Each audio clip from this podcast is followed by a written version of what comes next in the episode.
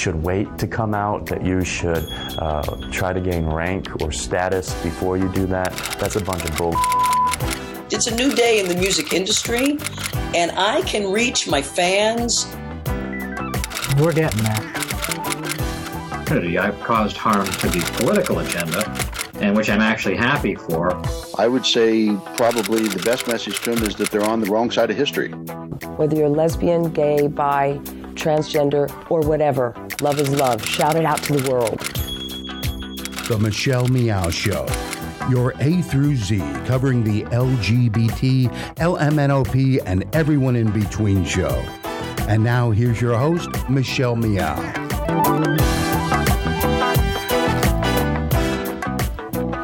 Welcome, welcome, welcome, welcome. Happy Monday. It is Monday the 14th. I'm Michelle Meow, your host. And uh, wow, what a great weekend. Well, I guess it was a good weekend for me, um, although it rained all day here in Northern California.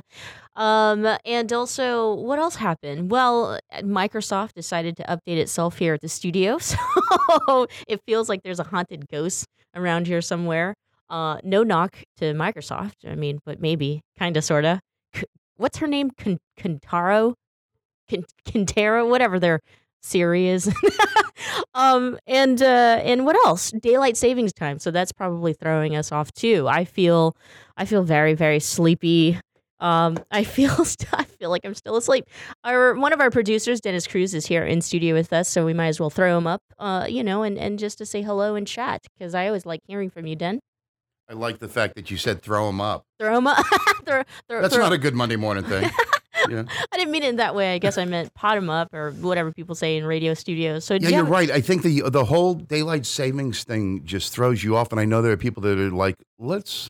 Well, one of the people that wants to change it is the man that here in San Francisco, uh, the ferry building down on the Embarcadero is the largest clock on the West Coast, and the man that has to reset that every daylight savings, it wants. please, can we not have daylight savings, please? you know so um, i'm with him you know just fine we have a little bit of darkness or a little bit more light but this throws us off our game it throws me off my game i would probably have more sex if we didn't have daylight savings time because then you know it would get darker faster i wish that well. that was in my playbook but uh, you know what do you do Oh my gosh, we're delirious here in the, in the studio on this fine Monday morning. Uh, let's get today's show started. Eh, we have a fun uh, and informational show for you. We have someone who is Christian and gay. That's fun. Woo! Today's show is brought to you by Pacific Fertility Center. When life needs a little encouragement, Pacific Fertility Center will be right by your side. Visit pacificfertilitycenter.com. So our next guest, uh, as I just mentioned, uh, you know, is is Christian. He's conservative, and he's also gay. And uh, I think that it's very important to talk to as many people as we possibly can who has differing views and opinions, because that's how we learn, and hopefully we can learn to accept one another um, through these things. But he has some really, really insightful uh, thoughts and opinions about this whole, you know, culture war that we're spending, or I should say, our war with the Christian right. Uh, he formerly has been the staff attorney for the American Family Association, and uh, this is very surprising. He served as a member of Pat Buchanan's presidential campaign staff in 1999. He sounds really scary, but I think he's probably really, really cool. Let's welcome Joe Murray II, uh, who's the author of Odd Man Out, to the program. Joe, thanks so much for being with us. It's an absolute pleasure to be here. How are you doing today, Michelle? I'm doing great. I don't know if, uh, well, I think it's, is it just the West Coast who experiences daylight savings time? No, right? Everybody else does. No, we did too. I think it's all but Arizona. They're they're the lucky ones. Yeah. oh yes, Arizona. They are the lucky ones. Um, thank you again for being on the program. I, I've I'm very fascinated by reading about you, and uh, I'm sad that I didn't get a chance to get, get a hold of your book before our interview. But I, I I bet you're going to be back on the show. Anyway, let's um let's get you you know I guess, situated here on the program, but also let's go back and, and get to know you a little bit better. So I mentioned a few things from your past that sounds really scary, but you used to you used to be all up in the uh, Christian, you know, right organizations who are extremely anti-gay. Yeah, I'm not on the Christmas card list anymore. I don't get any many hugs and greets uh, much. But no, I, I worked with the well when I was in law school. I worked with the Alliance Defending Freedom. They were the Alliance Defense Fund way back when, and and they created this uh, this program called the Blackstone Fellowship. And what it was to do was to create a a conservative alternative to the American Civil Liberties Union, and they were going to go and pluck out what they thought were the best and brightest of uh, Christian law students, train them, and place them in public interest uh, public interest law firms and or, or positions positions of clerkships and and and, and government power. Uh, I, of course, was positioned with the uh, American Family Association during that internship, and it went well. I went back to law school, graduated, and ended up getting full time employment down there. But uh, yeah, I have a, a wealth of experience when it comes to the religious right. So through all this, I guess you know, starting with with law school. I mean, when did you come out during that period? Well, I, I probably didn't come out to when I was 30, which was about gosh, eight years ago uh, to myself. So uh, when I was with uh, the American Family Association, when I was with Pat Buchanan, I guess subconsciously you could say I knew, but I was not out, and I wasn't even out to myself. It wasn't like I was in the closet too, hiding my lifestyle. Uh, you know, I, I wasn't. Uh, I wasn't practicing. I guess uh, practicing gave. That's a, a good mm-hmm. way of saying it. I was just basically, in, you know, doing my thing, trying to uh, distract myself with work and have at it. And you know, and just so everybody knows, uh, you know, what what drew me to the American Family Association was not the whole gay rhetoric. That was never a draw, but it was more along the lines of the issues of life, and it was also the issues of protecting people uh, First Amendment freedoms on the uh, on the sidewalks. And, and I often tell people, I don't care what your politics are. If your First Amendment rights are being violated, I'm going to defend it, whether it be a uh, uh, you know a Planned Parenthood action or a pro-life action everybody has the right to be out on those streets, and that's why I enjoyed working with the AFA. The whole gay thing to me was just a complete distraction. It's so interesting, you know, AFA and, and their work uh, regarding the First Amendment because it's like protecting something like that with the basis of discrimination. I mean, you become a contradiction. You're you're basically taking away uh, somebody else's right, in my opinion. Um, I mean, I mean, I don't know if you want to follow up on that. Well, here's what I say. You know, uh, one of the big uh, things that we used to have to do was the uh, sidewalk counselors on the on the uh, the streets of folks that might have been going into a Planned Parenthood or an abortion facility, and they would be handing out tracts. Now, I'm not talking about getting in your face, grabbing you, pulling you out, and all that stuff, but the ability to hand tracts and try to persuade someone not to get an abortion. Now, you might not. Dis- uh, we might all disagree or agree on whether or not that's the right move. But I think that when you have a public street, they're able to do that, and and and you know they can't follow them in, they can't harass them, they can't follow them when they leave, and and go to follow them to stores and stuff like that. But to just hand the track out, and the same thing goes too. I you know I represented tons of folks where where you'd have a street preacher, and I'm going to tell you he is as batty as they can get. I mean he's nuts, and uh, you know and and funny because you know being Catholic too, I was always viewed with suspicion by the evangelical community. Uh, but I don't care if they're up there saying the Catholic Church is the whore of Babylon on a street corner. They have the right to do it, and I'm gonna I'm gonna defend them. And the reason I want to do that is because I think that we can win or lose these debates uh, when we let the, the the public be engaged, hmm. uh, and that's why I would support. Uh, that's why I would do that, and I would do the same thing to anti-gay folks, and I would do the same things if uh, if uh, pro-choice supporters were being uh, denied a a, uh, a license to protest in a Bible Belt city. Mm-hmm. We're going to get into that, you know, uh, religious uh, beliefs, religious freedom, and rights, legal rights. Um, but before we do, let's talk a little bit more about history because now I'm just intrigued and fascinated by this. All right, so you know, you worked for these uh, conservative, anti-gay Christian organizations. Um, at what point did did uh, you know you yourself start to sever from the organization based off of the uh, the ideologies? Well, we never really got along. And when I say got along, I, I don't mean that we fought each other every day, but our, our personalities and our beliefs never really meshed. Like I told you, I was a Catholic in a very evangelical organization. I always used to kid that I was the affirmative action candidate because they wanted to have a Catholic on the payroll to try to woo Catholic dollars. Because remember, in the early stages of the fight for marriage equality, the Catholic Church was very much conservative and and and uh, a part of that. And evangelicals wanted Catholic donor dollars; they just didn't want to have to deal with Catholics. it was it was quite an interesting uh, dynamic that you had there. Yeah. Uh, but you know, we just never really saw eye to eye. I was a little bit more outgoing. I like to live life, and and, and these folks were very much repressed, and and they and they they were all about appearances rather than substance. And slowly but surely there was a, a growing disconnect there, and and I would like to say it was a you know it was based upon politics, but it really wasn't. It was based upon more of of how they view life. Uh, you know, I kept seeing these people. Everybody was your enemy. I mean, here it's hysterical. You're supposed to be a Christian organization. You're supposed to love one another. Uh, you know, turn the other cheek but it was very much a tinfoil hat mentality where everybody was your enemy, everybody was out to get you. Uh, there was a boogeyman under the bed, and I'm sitting here, I'm like, this is no way to live life, and Jesus didn't live life this way. So what is going on here? So it, we just kind of gradually grew apart, Mm-hmm. personality and, and wise, and, and how we view li- how we viewed Mm-hmm. life. Michelle Meow, we're speaking with uh, the author of Odd Man Out, uh, Joe Murray II. And uh, he, I should make a correction, actually. I had mentioned in the introduction that he's Christian. He's actually Catholic, um, but wor- works for the Christian right organizations for a really long time. So very interesting perspective that you that you have in, in just kind of your experiences.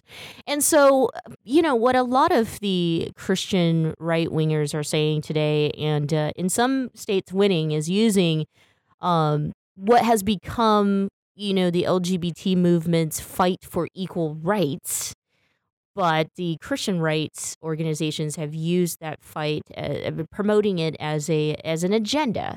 Um, you know, and, and and oftentimes we'll use our response uh, to try to defend our rights uh, by saying that it's all part of an agenda. Uh, what are your thoughts about that? Well, let me just tell you, the culture war was one of the biggest frauds around. It was as fraudulent as the Iraq War, uh, and and especially when it comes to uh, the issue of marriage equality and, and so forth. Because let me tell you something, uh, what they needed was they needed to scare the pants off of folks, especially like at folks like AFA and ADF. They wanted those donation dollars to come in because look, I mean, you know, public interest work it shouldn't be lucrative, but it is, and it's not just on the right. It's it's lucrative on both sides, especially if you have a well-oiled machine. So you use this issue of marriage equality to scare the pants off of people, and they were sending in money. All was good, and you're fighting this fight. And honestly, that was one of the biggest disappointments working at AFA. You know, again, life being closer to my heart, the issue of life kind of got dropped because all these big guys, and, and I was part of these smoke filled room meetings, were all sitting there saying, well, this is where we can go. This is what's going to get us on TV. This is what's going to get us the money. This is what's going to get us the attraction. Let's get on to the marriage. And, and it was funny. These, these Christian organizations that were once working together were clobbering each other trying to get the big case because, you know, you're only as good as your last case. And if you didn't have the marriage equality case, that meant you were going to be choked out of that money. So everybody's clobbering each other to try to get these cases. And it ends up that they lost it anyway. And, and they lost their relevance. And that's why you see right now, you see them kind of lost. They don't know where to go. They thought maybe these bills that you saw out in Illinois about the Baker bills and all that stuff would do it. That's really not gaining up uh, steam. It, it's really amazing to see them in their decline. And that's where they are right now. They're in their decline. Uh, the, this is what's crazy to me is that in talking about AFA and the Christian right wing organizations who are defending Christian rights, it just sounds like the strategy and all of that. And and like you said, I, I I'm not going to say that they're just the evil people, um, because it goes on both sides. But but at the same time, it feels so unchristian like. Oh, it is. I mean, that's the one thing that I knew that, that I learned. That's probably lesson number one working in the world of the Christian right is that it's anything but Christian. And that's not to say that there aren't some good people there, but nine times out of ten, the people that are in charge of it, the people that are running the show, they're running it with a a, a very secular uh, motive, which is to make money. And, and that is where the disconnect was, and that's where I, I just kind of got very upset because you have look, you have folks that are sending five dollars. You have elderly folks sending five dollars to these groups because they think they're doing Christ's work. When, and when you see how that money is handled and what what it's going to, I mean, when when I remember when I went to a big soiree uh, and it was at the it was at the big uh, Ritz Carlton in uh, Tyson's Corner over there in McLean, Virginia. I'm sitting here. I'm like. These people are sending all this money so you can have some fat cat sit up there at Tyson's Corner and, and feel all important about themselves. So it's very true. It's I think the movement it might have started out with good intentions, regardless of where you are politically, but it very much got corrupted, and and that, and that's why you see these groups really fading. Uh, there's really no one around. AFA, I mean, I say this Donald Trump won here in Mississippi, home of AFA, which would have been a huge Cruz supporter. I mean, nobody's paying attention to these people anymore. And even Ted Cruz is feeling that. Nobody, these evangel, I mean, the evangelical movement is complete disarray right now. And I think it's largely in part because they went all in on marriage equality, they lost, and they have nowhere else to go. Ooh, let's follow up on that. But uh, but first, let's take a quick break. Joe, you'll stay with us. Yeah, you most definitely I will. Awesome. So don't go away. When we come back, we'll continue our conversation with Joe Murray.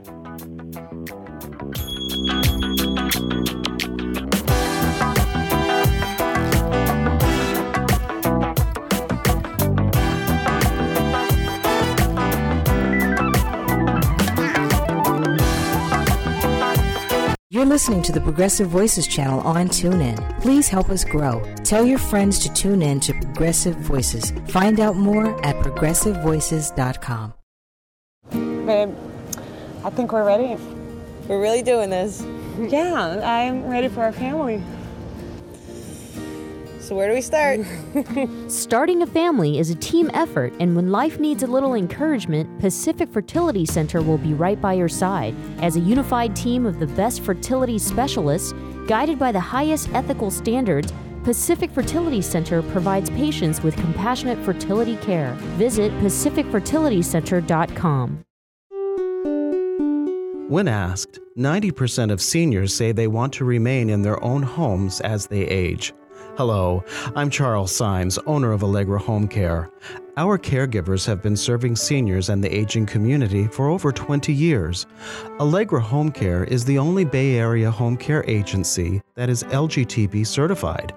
Helping LGTB seniors stay at home is our passion. Please visit us at www.alegrecare.com. Allegra Home Care serving your community. This is a true story about two best friends who fell in love and moved across the country to the city by the bay. After many years of dating, Jen and Jacqueline are now planning their dream wedding. It's a big moment in everyone's life when you say I do, especially when you can make choices for your authentic life and your loved ones too. Congratulations, Jen and Jacqueline. Live your authentic life. A special message brought to you by Weatherford BMW. And now, back to the Michelle Meow Show.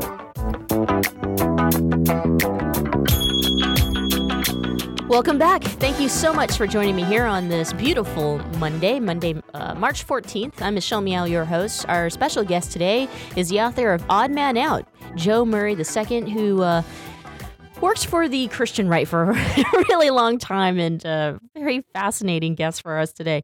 Um, so, Joe, right before the break, we touched uh, a little bit on just kind of how unchristian like all this is. And you had mentioned something very profound that I don't think a lot of people have said this, and we, we uh, certainly don't have very many. Um, insiders to know this knowledge that the right wing organizations, or I should say, the Christian right wing organizations who had put all their chips in one basket and fighting marriage equality have lost, and now, as you had just said, uh, find themselves in disarray.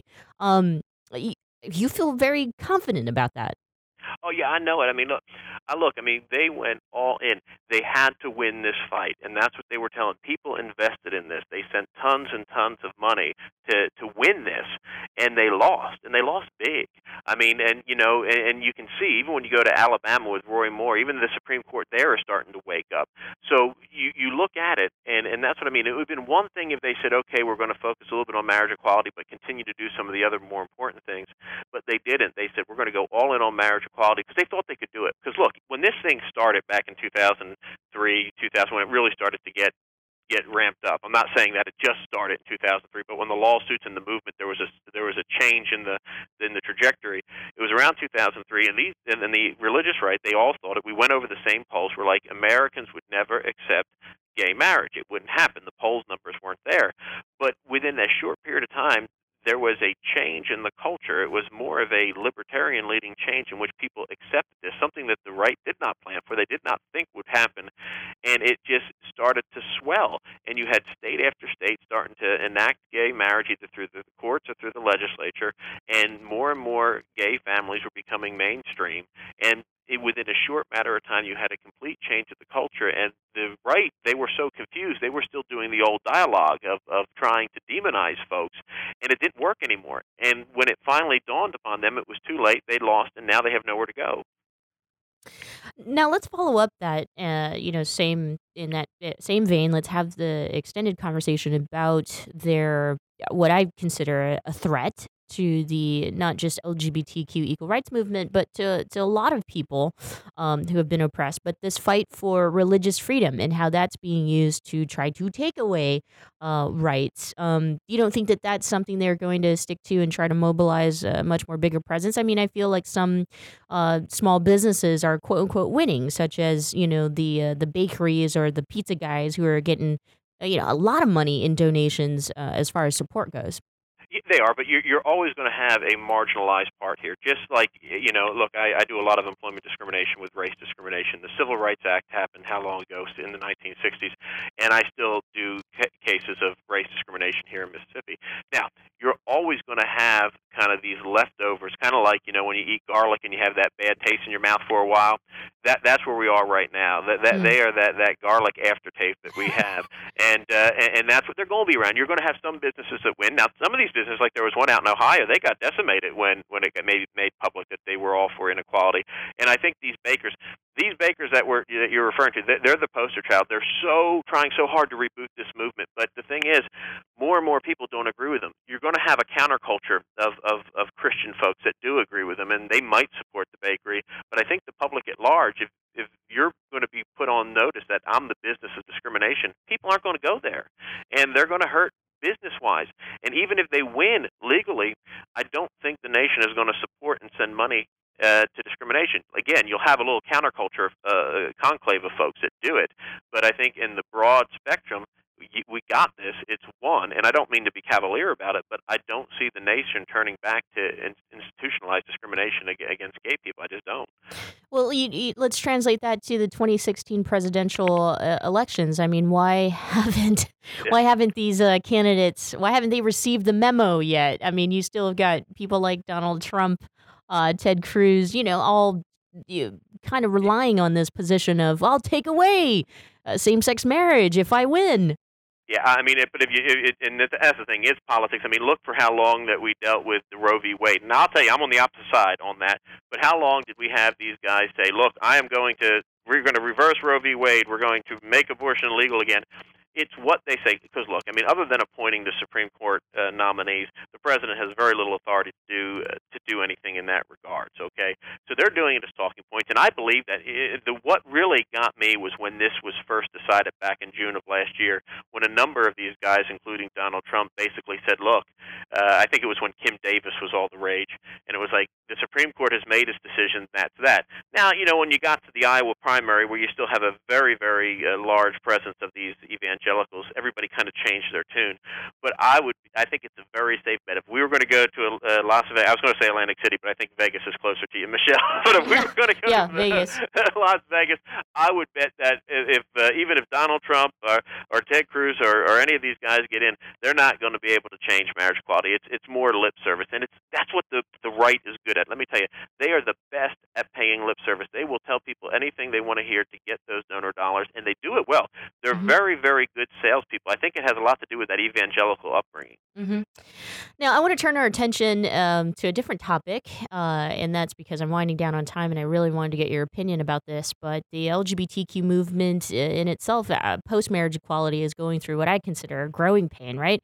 Um, uh, you know, we're all we're we're out now, and so once out, we also are realizing that we have differing opinions, um, even politically. You take Kate, Caitlyn Jenner, for example, a, a you know a, one of the most what people would consider iconic trans women of today's time, uh, who has a lot of money and who also is, is, not very shy in saying that she is a Republican and supports uh, Republican candidates.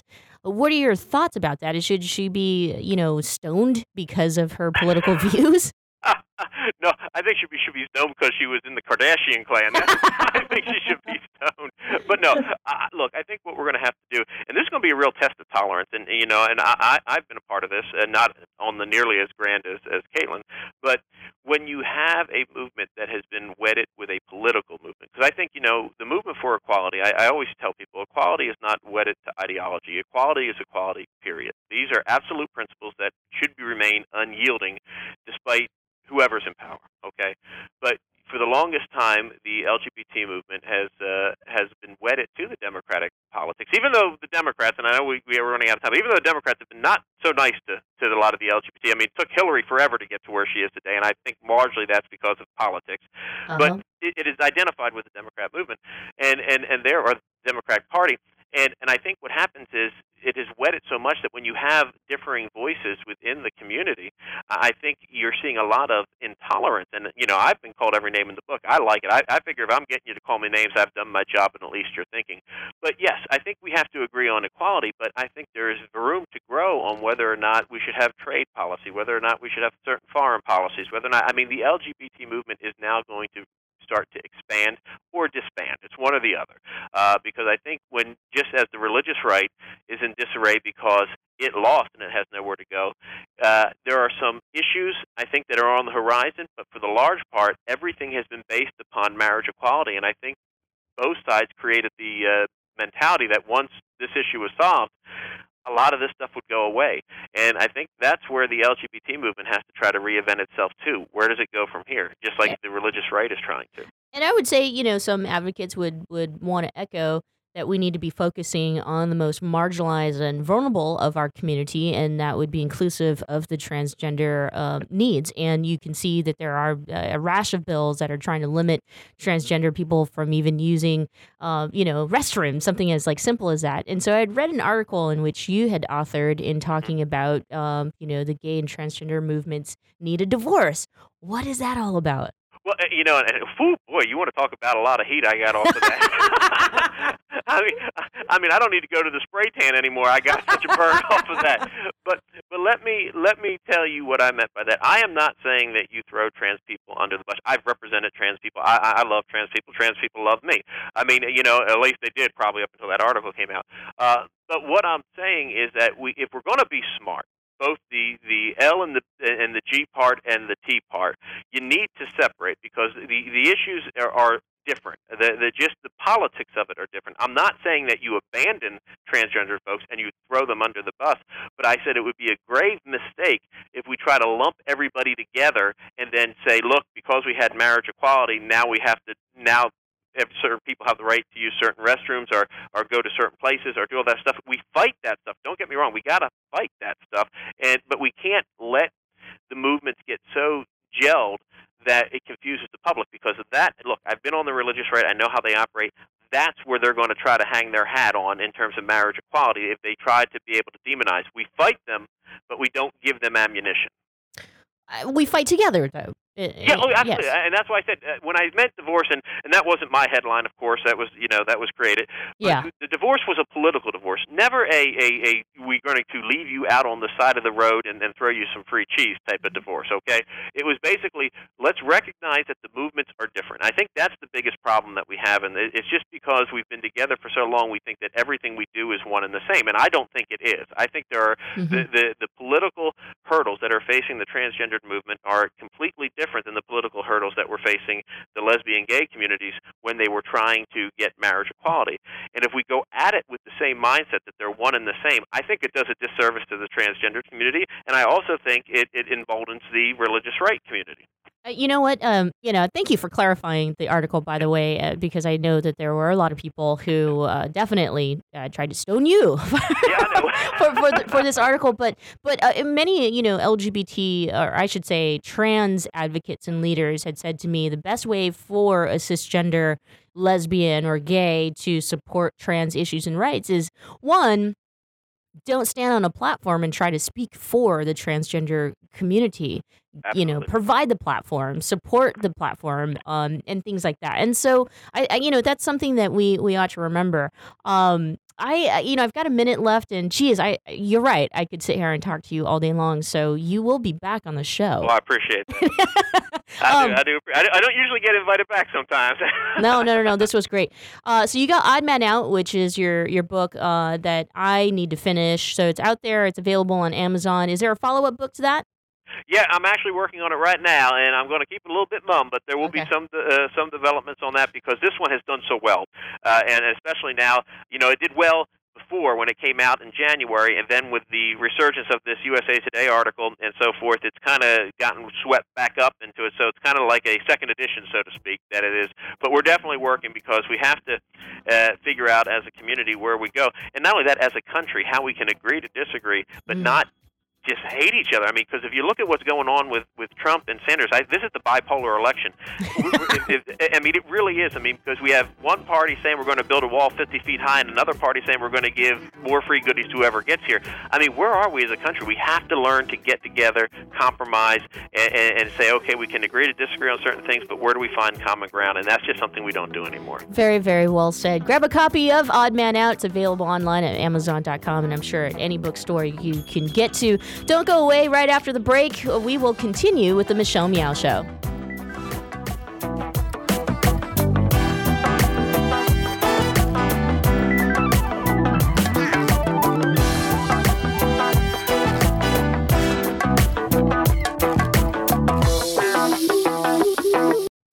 You're listening to the Progressive Voices channel on TuneIn.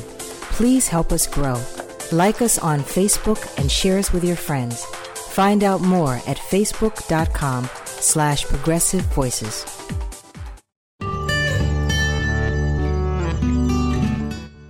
Hi, I'm Chuck Spence. I'm the owner of the Maui Sunseeker LGBT Resort, and I'm also vice president of Maui Pride.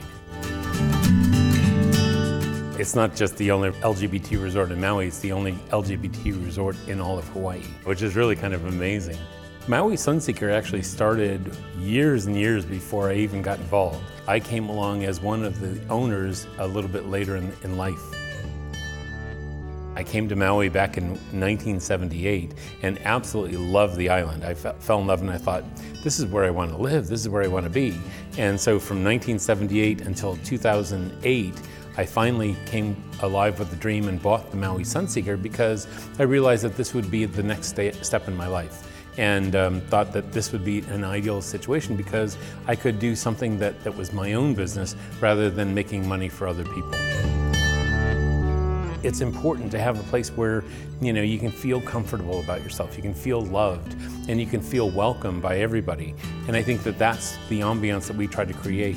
And and that's the message that, that we try to deliver in all of our ads and trying to bring people to maui is that you know we're not just an experience on maui we're an experience of maui when you think back years ago how closeted we used to be and you think about how suppressed we were back then to how open and accepting we are now. And, and it's, it's a good progression for society. It's good that people are, are not just you know tolerating but appreciating diversity. And that's the message is that we really need to make sure that, that people appreciate diversity. I think that whoever you are, follow your passion. Follow what you believe in. Follow whether it leads you down the path of art or whether it leads you down a path of business or you know some other aspect of internet creativity um, follow that and, and just be passionate about what you do spotlight on success and achievement is brought to you by wells fargo together we'll go far And now, back to the Michelle Meow Show. Welcome back. Thank you so much for joining me here on the Michelle Meow Show this fine, beautiful Monday, Monday, March 14th. I think it's still going to rain here in Northern California, which is good. We need the rain. It rained heavily throughout the weekend. Um, and uh, it feels nice to be indoors um, and not, you know, baking underneath the sun for a change. Um, our next guest is a reporter for Stat News and covers health and science. Her latest article, uh, get this, is about um, the, the potential of uh, transgender women being able to bear children. So let's find out what that's all about. Leah Samuel, welcome to the program.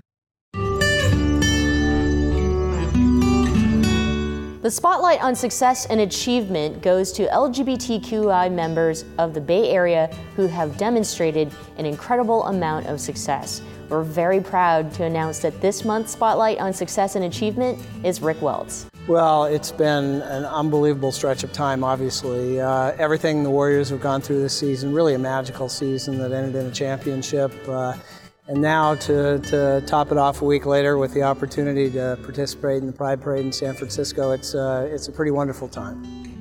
You know, it's been a journey, right? We're all on our own personal journeys, and uh, the last four years has been a remarkable part of my life, but it, it's definitely a part of my life. Uh, you know, the decisions I made four years ago to come out in the way that I did, obviously, you know, I had decided I was signing up for something going forward and being part of the discussion. Uh, and, you know, I welcome that. And this is, uh, you know, for me a real honor to, to be participating in this way. And I guess in, in some ways it, it will be a demonstration of how far professional sports has come in, in a very short period of time. Uh, not as far as our society has come, so I think we have a lot to celebrate. Wow, I, I, don't think I have any secrets. I don't think I'm that mysterious. You know, I've got a uh, pretty simple life. I like pretty simple things.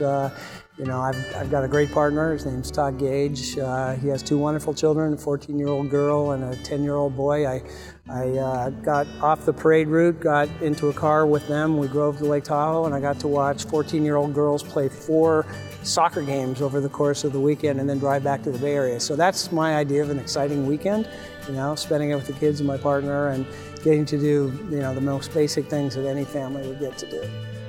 Spotlight on Success and Achievement presented by Wells Fargo. Together we'll go far. All right, thank you for having me. So, uh, yeah, I, j- I kind of just said it casually, but it sounds like this would be like groundbreaking progress. I mean, in terms of science and health, but you've uncovered uh, this this this great story in which um, transgender women have some hope in that one day they become they can become pregnant. Tell us more.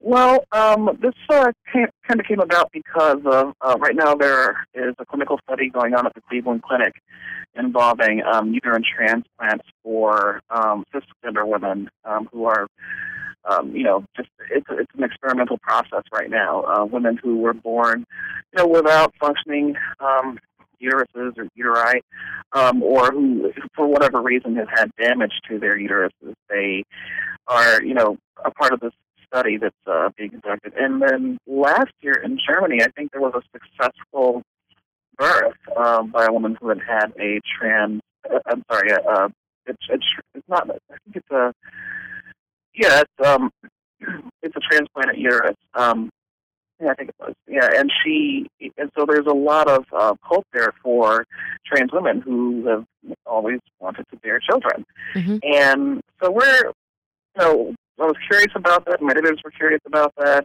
and it's a question that came up with some of the, you know, the stories about, you know, a, a transplant uterus being able to carry a pregnancy, and you know, people said, oh well, you know, this is this something that um, transgender women could do, but no one had talked to any transgender women.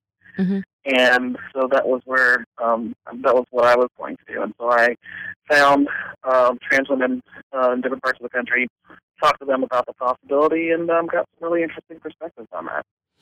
Um, talk to us about the first uterine transplant that failed uh, last week. Uh, yeah, it did. Yeah. Um, there were some complications. Um, the woman's body rejected the transplanted uterus. Um, but there, there, there's more than one woman involved in the clinical trial. I think there are nine of them. Um, so, you know, there, this is part of the process. We're sort of looking at what kinds of complications can come up, what um, the possibilities are for uh, the body's rejection of this, um, you know, foreign organ, um, and, and what kinds of things they need to do to counteract that or prevent that. So, I mean, this is, you know, it's, it's a setback, but it's also sort of part, part of the process of learning what, it, what it's going to take to make this possible for people. Mm-hmm. And then, as far as uh, you know, trans women goes, I, I mean, I know that uh, I mean, it's it's not going to be uh, an easy process, as you had mentioned as well. Is that there are certain things that need to take place before um, you can even try tra- uh, a uh, uterus transplant. Correct? Absolutely, it's a very um, grueling, for lack of a better term, Mhm. process. Um, not only does it involve, you know, the traditional um, gender reassignment surgery of creating a, a vaginal canal, but there's also uh, the space space is needed to be cre- you need to create a space for the uterus, and because um, those who are born male naturally have narrower um, pelvises than those who are born female, the you know you have to practically reconstruct the pelvis in order to make room for the transplanted uterus. So that's a complicated process, and it takes it, it takes a long time to heal from, you know, your traditional run-of-the-mill gender reassignment surgery. It takes even longer to heal from the kind of reconstruction that'll be necessary to implant a uterus. Um, now, you know, some of the transgender women I talked to said, you know, being a transgender woman is complicated anyway. So another set of complications is not terribly daunting, particularly since they, you know, are eager to become parents. Mm-hmm. Um, but it does, it is a lot. There's, it's very involved. Do you know if uh, d- doses of hormones would have to change, and, uh, and you know anything that would have to add in addition to? Um, it's, it's so mind blowing that I'm I'm trying to even you know see that this is possible. hmm Oh yeah. Well, in order to to make this work for uh, a trans woman, a transgender woman, there need obviously needs to be the hormones that are given, you know, in a traditional uh, gender reassignment process, but also um, there needs to be um, hormone um, maintenance of the uterus that's implanted, not only so that it can remain viable, but also so that it can actually hold hold a pregnancy successfully. In addition to that, there are medications that need to be used to prevent the body from rejecting the uterus, as, as has happened um, last week. Um, you know, and so there, there there are a lot of sort of chemical things that have to happen as well. And you know, there's some things we don't really understand yet about what that process could mean for someone. We don't know, for example, how the anti-rejection drugs will affect um, a fetus or a, a child. You know, a child who's successfully born. We don't know what the long-term effects might be. So, you know, there's a lot that we still don't know. But yeah, there's a there's chemi- there's a chemical process as well as just kind of a reconstructive process. hmm What about the the psychological factors? Um, I, I'm sure there probably have not been enough studies for us to dig that deep. Uh, but did you ask any questions or interviews in which if that came up at all? Yeah, um, one of the things that was really interesting to me is, you know, you know, ask given you know the amount of of um, you know difficulty you'd have to go through and, and the complication of not only the surgery but the hormones and, and whatnot that you have to go through. Why would you know someone want to put themselves through this, even for the possibility of bearing a child, and you know, in the way that we think of it? Um, and one of the trans women explained to me that it was that becoming a mother was something she had always wanted to do, even when she was a child. Um, back when she was, you know, living as a little boy, um, she wanted to be a mom, and I think that taught me, at least, and I hope my readers too, a lot about what um, this thing they call gender dysphoria really looks like when you know yourself as this gender that doesn't fit your body. It even extends to how you see your future self or how you would like to see your future self. And this young woman explained to me, she said, you know, I had no idea if it was even possible for me to become a mother, but back when I was a kid, I wanted to be a mom. And it's the same kind of, you know, personal psychological imperative that a lot of people feel, a lot of those who are born female feel when you know, when they're little girls and, you know, maybe they have the idea that someday they like to have children and become mothers. I mean, this is, it just sounded just like that to me. And um, I think that when something is that, I mean, and this is somebody who couldn't even imagine how it would have been possible given, you know, the circumstances of her birth. So, you know, it, it sort of gives you a sense of just how powerful that desire is and how deep, how, how much a part of this person it is, and how deeply, I don't want to say embedded because it makes it sound as if it just came from nowhere, but how much part of this, this, this person that the desire to become a parent, in this case a mom, really is. And it was, to her, it was worth it for, you know, anything that she would have to go through to do this. Um, you know, and that's what you know that this has really gave me some insight into the mindset, into the psychology. Right. Right. I think the the the biggest thing for me also just reading this article um, is that if if it is if it becomes possible, it could really revolutionize the modern you know definition that of, of mom of, of of woman of you know bearing children based off of how society defines it i think that that really then uh, in my opinion would uh, would it would be very progressive if we could do this yeah well i think one great thing about um, you know doing a story like this now before it really has become possible in a practical sense is it gives us a chance to sort of learn, gives us as a society a chance to learn some things um, before we get to that point. You know, like for example, this this lesson I learned, and I hope others have learned about what it means to want to become a mom, even though you're a little boy.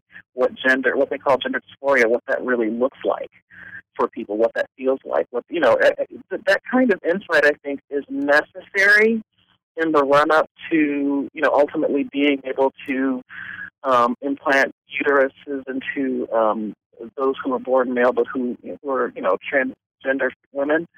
You know, it. I think that it's going to be kind of a long time to before we get to that point.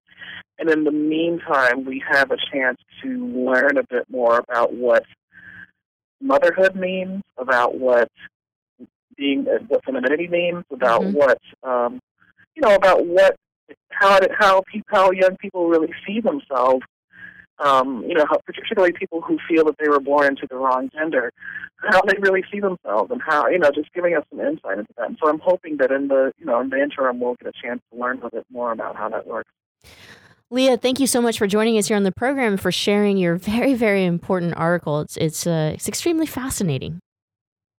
Thank you very much. I really appreciate it being here. Follow Leah and her work by heading to statnews.com and searching Leah Samuels. Don't go away when we come back. Some final thoughts and uh, some fun. Maybe kick the can around here on the show on this kind of crazy day after daylight savings time. Don't go away. We'll be right back.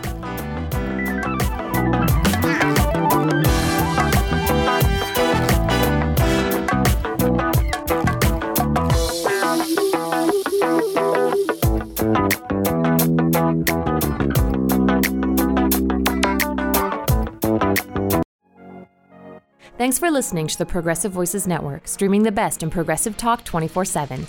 Keep the progressive conversation going on by joining our community. Each week, we send out an email that covers important things taking place in the Progressive Voices Network and throughout the progressive world. Be the first to know of upcoming shows, schedule changes, exclusive programming, and more. Simply go to progressivevoices.com and sign up for our mailing list. It's that easy. ProgressiveVoices.com. Thanks for listening and thanks for joining the Progressive Voices community. When asked, 90% of seniors say they want to remain in their own homes as they age.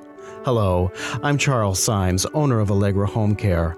Our caregivers have been serving seniors and the aging community for over 20 years.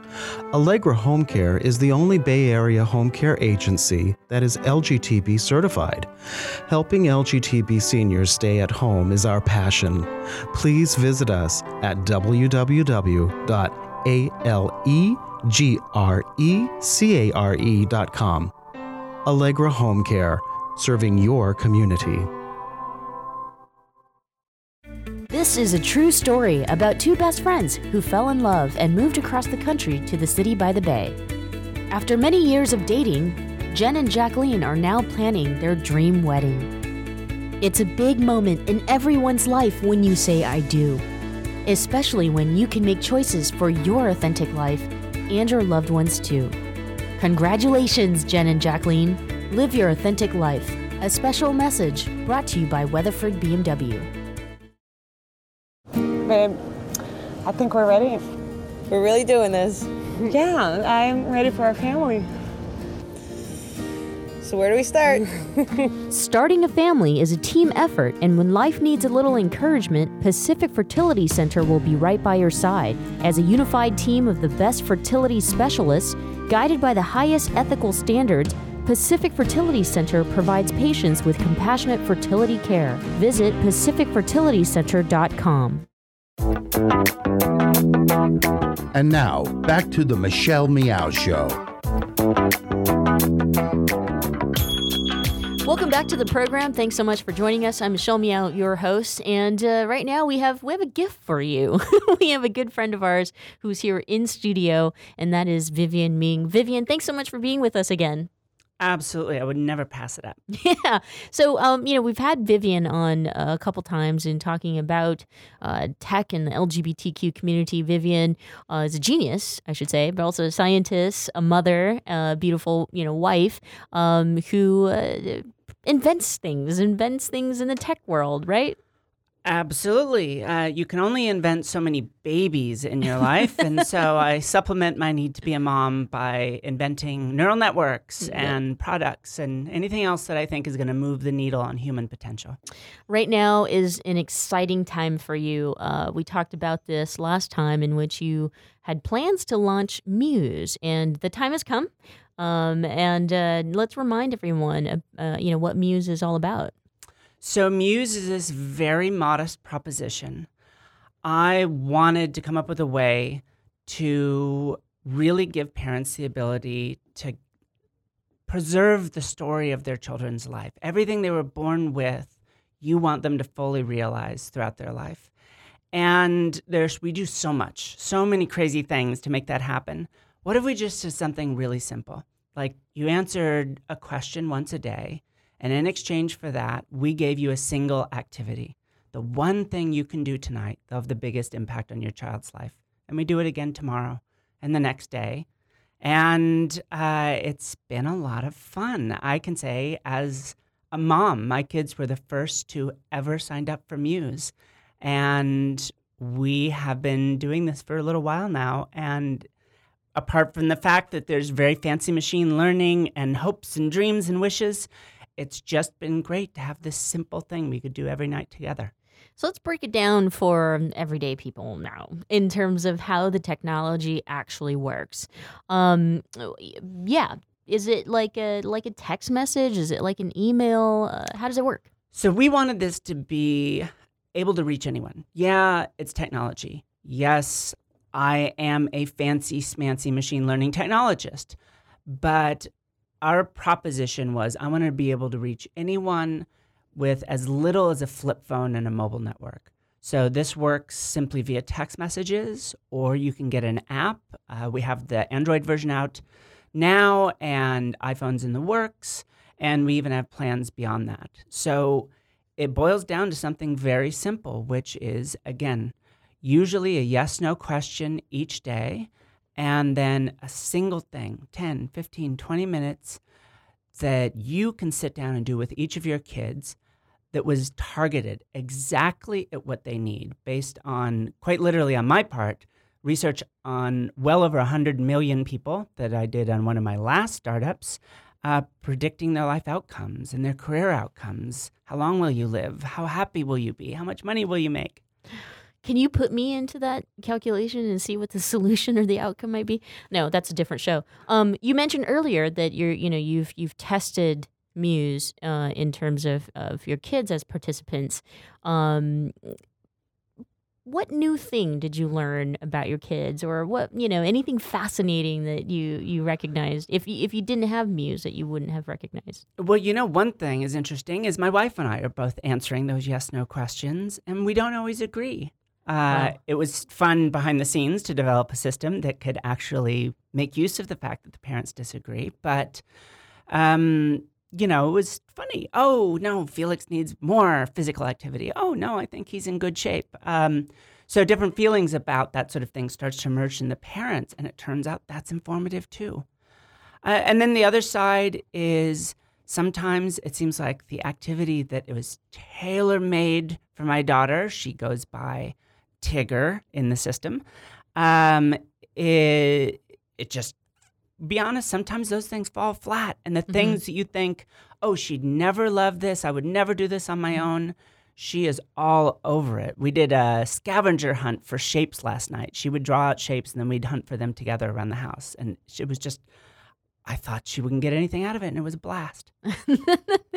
so since it's radio, you know, we're going to have to try hard to get inside people's uh, imaginations and theatrical mind if you can imagine how this software would work. So let's walk them through it. Let's let's give an example of how this could change uh, the relationship that you have with your children. So say um, you're starting the program for the first time. Um, how how would it work?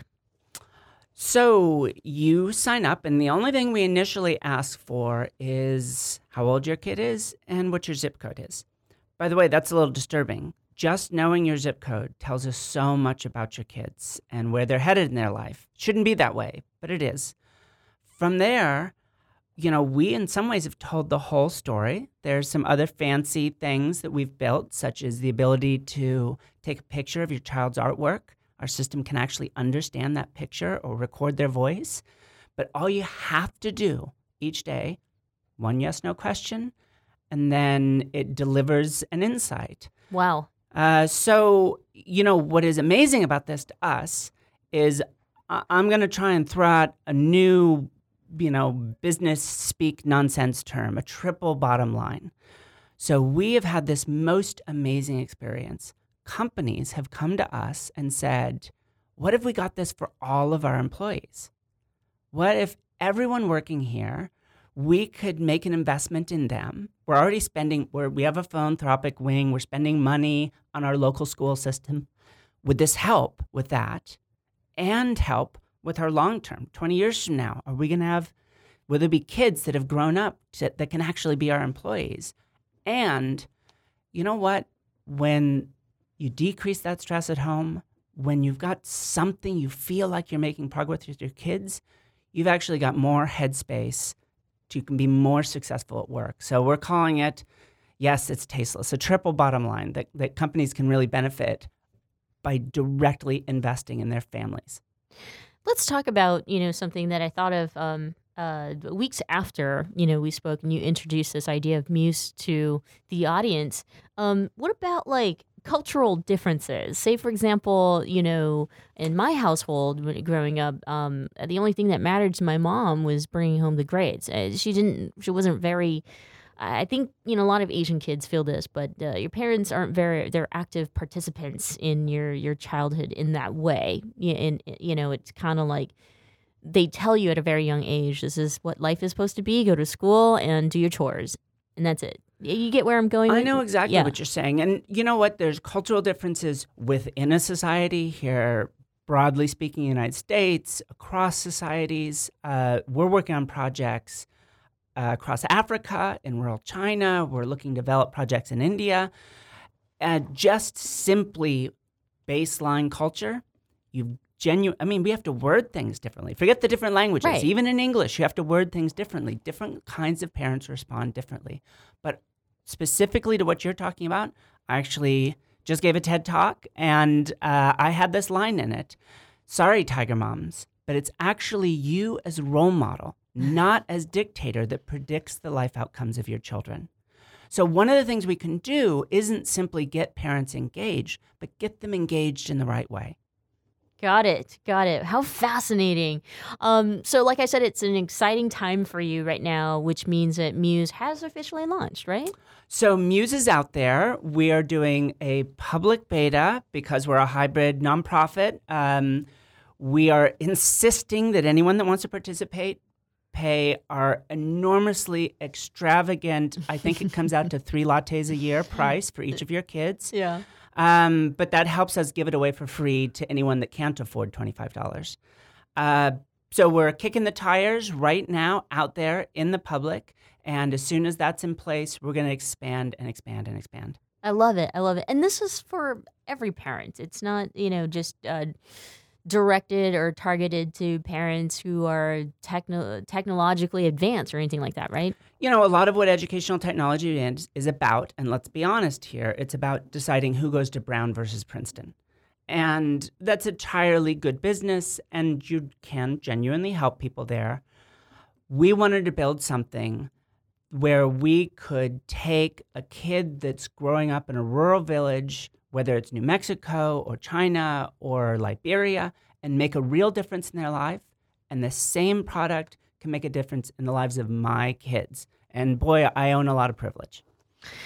Vivienne, thank you so much for joining us here again, and congratulations on the official launch of Muse. And and I mean, gosh, thanks for being a great human being and living in our time and creating all these awesome, awesome products. All right, I have to just grin and say thank you for those soul scorching compliments. Thank you so much.